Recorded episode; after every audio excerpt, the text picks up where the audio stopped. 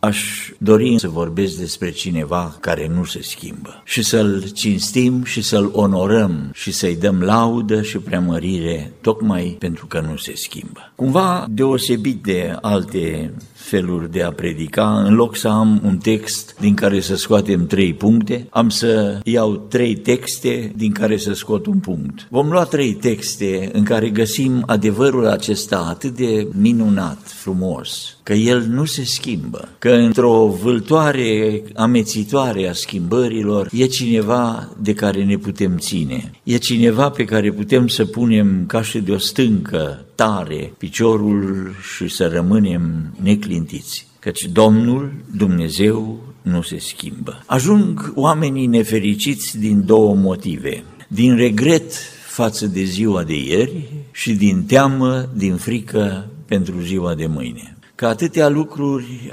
avem în legătură cu ziua de ieri să ne pară rău și nu se mai poate schimba. Că ziua de ieri s-a dus, anii s-au dus, și ziua de mâine, cine știe ce surprize are. Totuși, e cineva care cunoaște toate aceste lucruri. Noi ne încredem în Domnul. Trei texte și adevărul acesta să îl studiem în grabă. Primul e în Cartea Maliahi, ultima carte din Vechiul Testament, la capitolul 3, la versetul 6.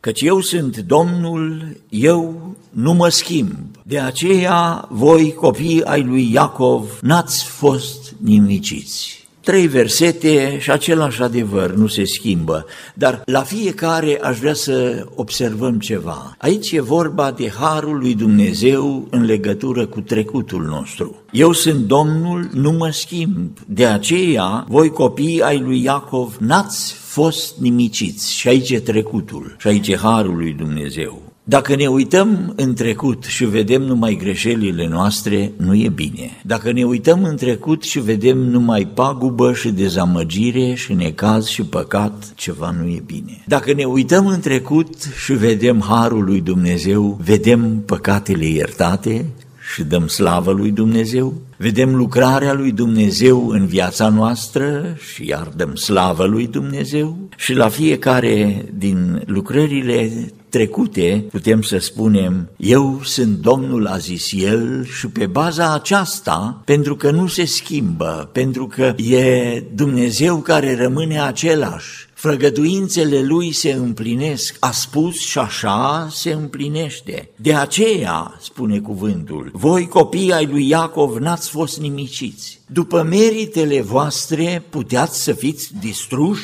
pentru păcatele voastre trebuia să vă vină pedeapsă, n-ați fost însă nimiciți, n-ați fost pedepsiți. De ce?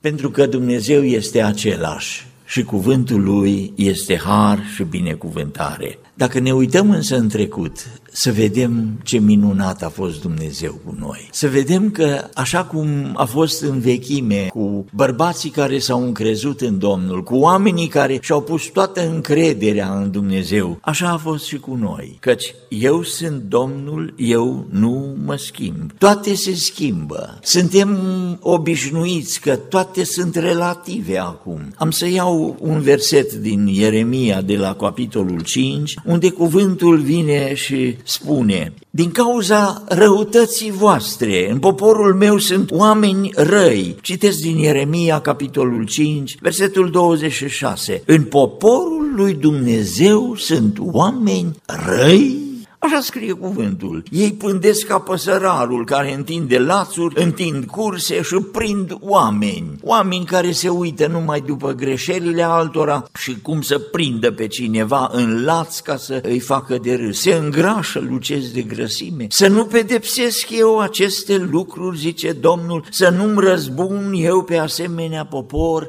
numai că le merge bine. Grozave lucruri, urcioase lucruri se fac în țară. Prorocii prorocesc neadevăruri, preoții stăpânesc cu ajutorul lor și poporului meu îi plac aceste lucruri. Dar ce veți face la urmă?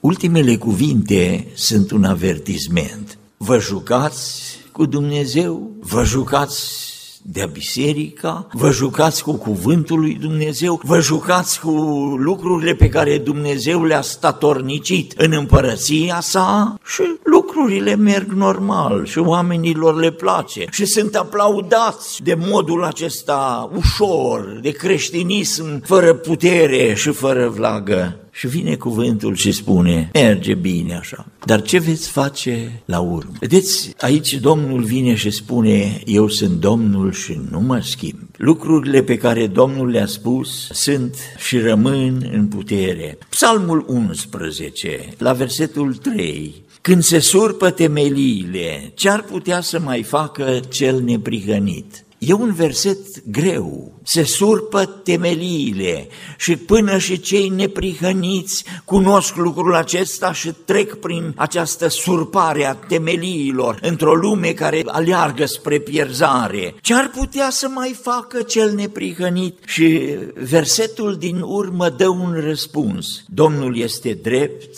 iubește dreptatea și cei neprihăniți privesc fața lui. O, Doamne, fața Domnului, fața celui care ne-a răscumpărat. Așteptăm să o vedem, ne uităm la ea, avem ochii țintă la căpetenia de săvârșirii noastre, pentru că El e Cel ce nu se schimbă în timp ce totul se clatină, totul e într-un cutremur cumplit. În Maleahi, prorocul ne spune și din partea Domnului, eu nu mă schimb și pentru că nu m-am schimbat și nu mă schimb, aveți har. Am promis făgăduința mea rămâne în picioare, am făgăduit viață tuturor celor care cred în Fiul și vor avea viața veșnică și pentru că cuvântul acesta rămâne, noi avem mântuirea. Pentru că nu mă schimb, voi n-ați pierit. Al doilea text pe care îl avem e cel din Evrei, de la capitolul 13. Iisus Hristos, numele Mântuitorul nostru, este același ieri și azi și în veci. Și vă subliniez aici timpul. Este. Da, a fost, da, va fi, dar cuvântul subliniază aici este. Eu sunt cel ce sunt, îi spunea lui Moise Domnul la rug.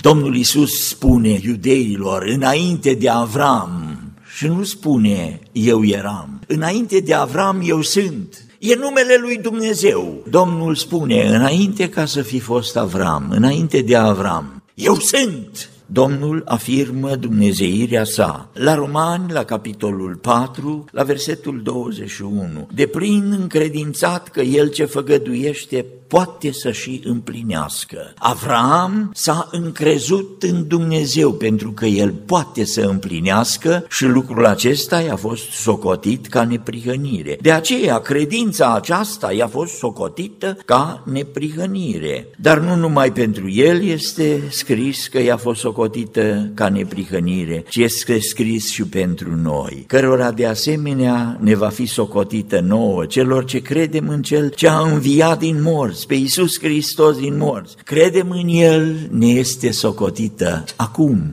ca neprihănire. Promisiunile Lui se împlinesc. A făgăduit mântuire, mântuire dă. A făgăduit că ne împlinește toate nevoile materiale. Apostolul Pavel scrie filipenilor să vă împlinească dorințele după măsura, nu nevoilor voastre, ci după măsura slavei sale. Setea pe care o avem după Dumnezeu o împlinește împlinește. O, dacă ai ști cine îți cere apă, apa pe care o dau eu, satură într-adevăr, poate să ne păzească. Petru spune credincioșilor răsfirați în toate țările, în prigoana care începuse, le spune Dumnezeu poate să vă păzească. Vă păzește inimile, El are putere să păzească. Apostolul Pavel știe că cel care a primit ce i-am încredințat are putere să păzească ce i-am încredințat. Și benedicția aceea frumoasă, cel ce poate să ne păzească sufletele de orice cădere. El merită și e vrednic să primească toată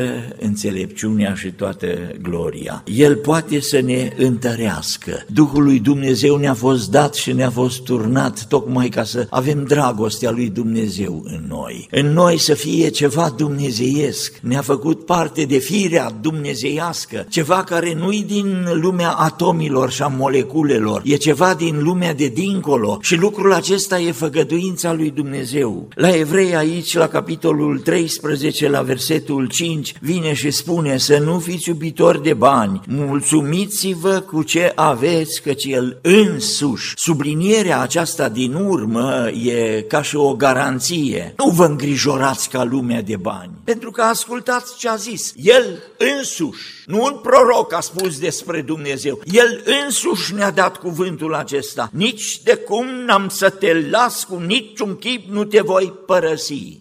Aici sunt trei negative și nu se poate traduce. Ar fi mai normal să fie scris niciodată, niciodată, dar niciodată nu vă voi părăsi. E ca și cum tatăl vine și spune, nu-i părăsesc. Și vine fiul și spune, nu-i părăsesc. Și vine Duhul, stau lângă ei și nu mă las de ei niciodată. Nu-i părăsesc niciodată.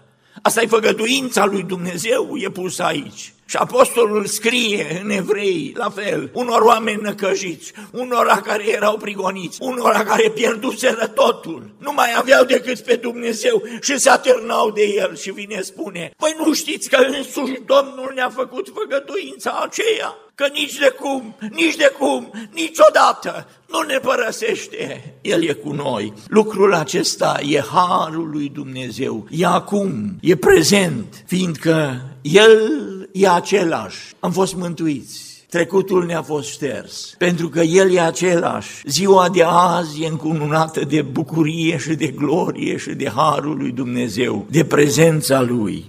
Și mai am un verset, al treilea, la Iacov, capitolul 1. Nu vă înșelați prea iubiții mei. Orice ni se dă bun și orice dar de săvârșit este de sus, pogorându-se de la Tatăl Luminilor, în care nu este nici schimbare, nici umbră de mutare.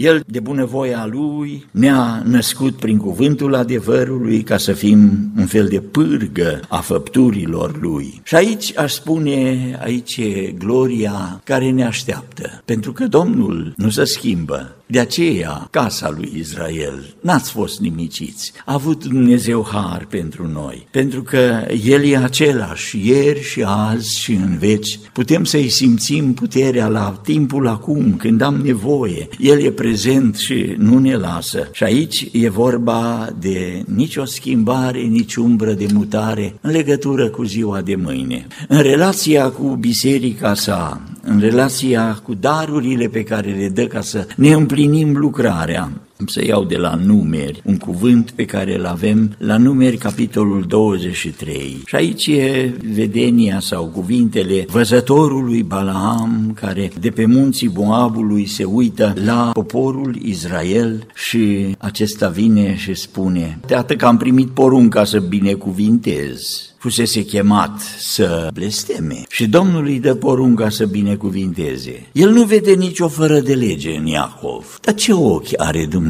că nu vede nicio fără de lege în Iacov? Când Dumnezeu e în mijlocul nostru, se creează ceva mistic, ceva tainic, ceva de neînțeles. Tabăra aceea nu mai e tabăra lui Moise, nu mai e tabăra lui Iosua e tabăra lui Dumnezeu. Și cel care conduce tabăra aceea nu e un om, ci însuși Dumnezeu.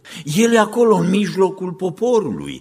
El e cel care tronează acolo. Dumnezeu este în mijlocul ei. Și expresia aceasta o găsim în Psalmul 46. Când vorbește despre cetatea cea sfântă, cetatea Ierusalimului, aici e imaginea bisericii. De aceea nu ne temem chiar dacă s-ar zgudui pământul și s-ar clătina munții în inima mărilor, chiar dacă ar urla și ar spumega valurile mării și s-ar ridica până acolo de să se cutremure munții. Este un râu ale cărui izvoare înveselesc cetatea lui Dumnezeu. Sfântul locaș al locuințelor celui pe înalt. Dumnezeu este în mijlocul ei, ea nu se clatină. Și aici e vorba de biserică. Și oricâți ar fi Neronii și cezarii și împărații și președinții și dictatorii și cancelarii și generalisimii care să se ridice împotriva bisericii, e un eșec total pentru ei pentru că se ridică împotriva lui Dumnezeu. Dumnezeu e în mijlocul ei și ea nu se clatină. Vorbim de biserică, dar noi, fiecare, de ce ne îndoim atâta și de ce ne speriem așa ușor? Ziua de mâine, frații mei, nu e în mâna noastră, e în mâna lui Dumnezeu. Și aceasta e pace pentru noi. O credincioasă a chemat pe predicator să vină până la ea, să aibă rugăciune pentru că era bolnavă și i-a spus toate ponoasele, doctorii au speriat-o, tumorile s-au înmulțit, nu mai e nicio scăpare, nu era bătrână și avea un copilaș, o fetiță în brațe. Și predicatorul, înainte ca să se roage, îi spune, soră, aruncă copilul jos. Mama se uită la predicator și spune, dar nu-l arunc niciodată, frate. Aruncă-l jos! Cum să arunc copilul meu din brațe? Și atunci predicatorul îi spune, dacă tu nu-ți arunci copilul, cum crezi că Dumnezeu te scapă din brațele Lui? Cum să nu te încrezi în Cel care ne păstrează și ne conduce? Dumnezeu care îi arată lui Avram pe muntele Moria, ne spune, Avram s-a întors înapoi și a văzut un berbece. Dar cum de n-a văzut berbecele acela înainte? Era jertfa pregătită de Dumnezeu. Ne spune că după ce frații lui l-au luat pe Iosif și l-au aruncat într-o fântână uscată, parcă de necrezut, s-au apucat să mănânce. Cum au putut să mănânce? Fratele lor e în fântâna aia și mănâncă.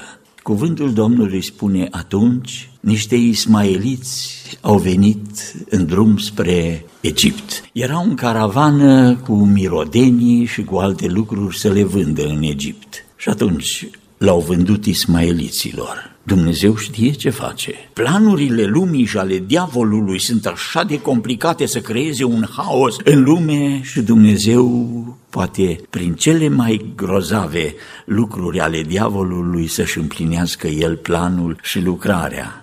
Moise, 40 de ani să tot păzească o turmă, să stea și să fie slugă la socrul său 40 de ani, după ce ai toate doctoratele din vremea aia și după ce ești prinț al Egiptului, să stai acolo și să-l slujești pe bătrânul Ietro. Și într-o zi s-a dus dincolo de pustie, ca și cum până atunci toată viața i-a fost pustie. Și s-a dus dincolo de pustie înspre muntele lui Dumnezeu. Și acum se împlinește destinul acestui om binecuvântat. Ajung la Mara, în pustie, tot poporul. Se termină apa, în trei zile au terminat apa. Și Moise nu știe ce să facă. Și Domnul îi arată lui Moise un lemn. Avea un lemn Domnul acolo care să fie tămăduitor pentru apa aceea amară care nu era bună și toți cârteau.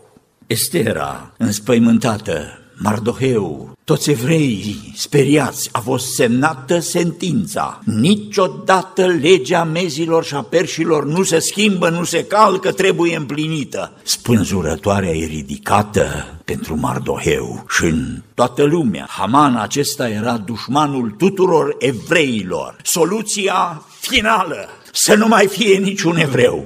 Deci, ura diavolului împotriva Mântuitorului nostru, care încă nu se născuse, era în poporul acela din care știa că se va naște. Și Dumnezeu cum schimbă lucrurile și în spânzurătoarea aceea să fie atârnat și Haman și cei zece băieți ai Agagitului. Suntem sub ochii lui Dumnezeu și în planul lui Dumnezeu. Și ceea ce spune el că nu se schimbă e o garanție, că așa cum a lucrat cu Avram, așa va lucra cu noi. Așa cum a fost cu David împăratul, așa va fi cu noi.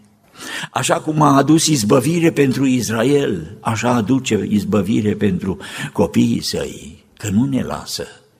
E această permanență a credincioșiei lui Dumnezeu, a faptului că El rămâne credincios cuvântului pe care l-a dat.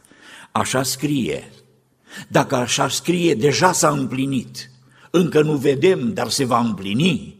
Aceasta e minunea lucrărilor. De aceea ne bucurăm prin credință. În 1944, în România, bisericile erau închise, cultele evanghelice erau toate desființate, porunca era aspră, ca și la Haman. În vremea aceea, deși Uniunea noastră era Uniunea unui cult desființat, frații aveau legătură unii cu alții. Circula deja lista predicatorilor care trebuiau executați. Îmi aduc aminte când fratele Alexa vorbea despre numărul care era în lista aceea și era numele lui, să fie executat. S-au făcut memorii, dar unde să le faci memorii când generalul Ion Antonescu, el conducea țara și el dăduse poruncile, el a închis bisericile. S-a întâmplat că Ion Socaciu era prieten cu doctorul Nicolae Lupu, un om care fusese ministru în câteva guverne anterioare. Cunoștea toată rețeaua din Parlament, din Guvernul României și toți îl respectau. Cumva fratele Socaciu fusese prieten cu el și s-a dus și i-a dat un memoriu și apoi încă un memoriu. Vedeți, era vremea aceea când nu era democrație. Erau hârtiile în cancelarie și trebuia doar cineva să ia hârtia care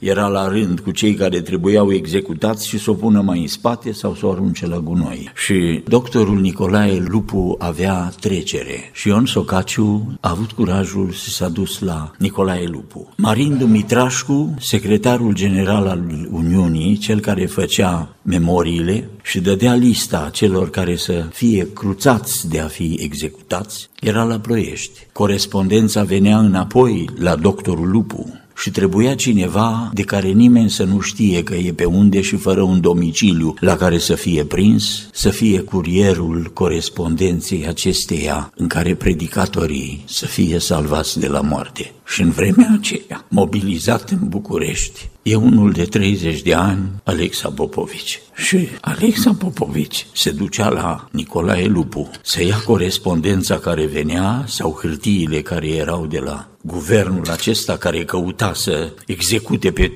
cei capii credinței în toate și nu numai în bisericile baptiste, în toate bisericile evanghelice și lua și le trimitea lui Dumitrașcu la Ploiești, care lua legătură cu Socaciu și nimeni nu știa cine lucrează și cum lucrează. Ei aveau toate listele, știau de toți, dar nu prindeau prin cine se face legătura aceasta, că totuși niciunul din predicatori n-a fost executat. Și atunci eu spun, avem un Dumnezeu mare, ne putem încrede în Dumnezeul nostru, cu viața noastră, cu credința noastră, cu umbrarea noastră, cu familiile noastre. El hotărăște și El lasă și poate să fie un dictator care să comande divizii de armate. În 43 deja se schimbase frontul, Stalingradul a oprit năvala germană, se schimbau lucrurile, dar în țară, în România, erau deja masacrați toți cei care erau dușmanii ortodoxiei și ai lui Antonescu. Și ceva s-a întâmplat. Cum? Pe lângă ce v-am spus, sunt atâtea lucruri în dedesubturile lucrării lui Dumnezeu ca să-și scape pe unșii săi, ca Evanghelia să se răspândească și nu după mult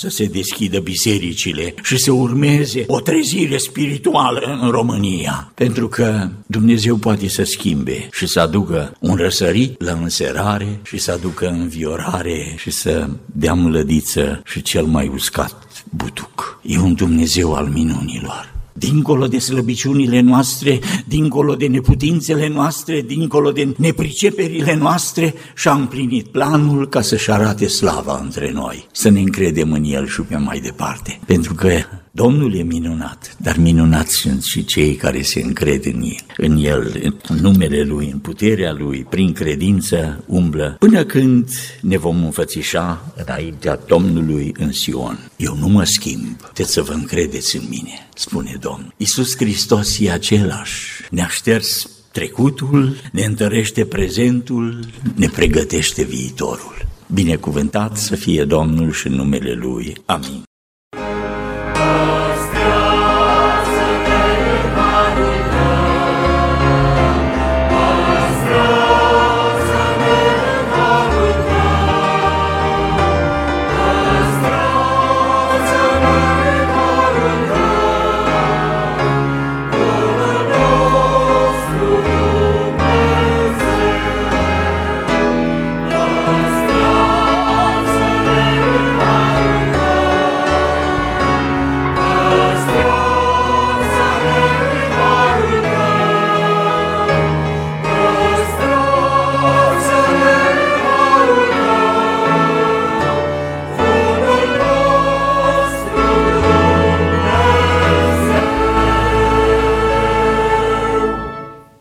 Mare este Domnul și foarte vrednic de laudă și toate lucrările Lui sunt pline de măreție. La încheierea acestui serviciu de închinăciune ca slujire prin radio, repetăm adresa bisericii 330 West Tui Avenue Downtown Park Ridge. Un cuvânt la încheiere pentru toți ascultătorii noștri, pentru inima noastră care se frânge așa de repede. Cuvântul Domnului spune, nădăjduiește în Domnul, fi tare, îmbărbătează-ți inima și nădăjduiește în Domnul. Slăviți numele Domnului, umblați pe calea Lui și El să vă dea binecuvântarea.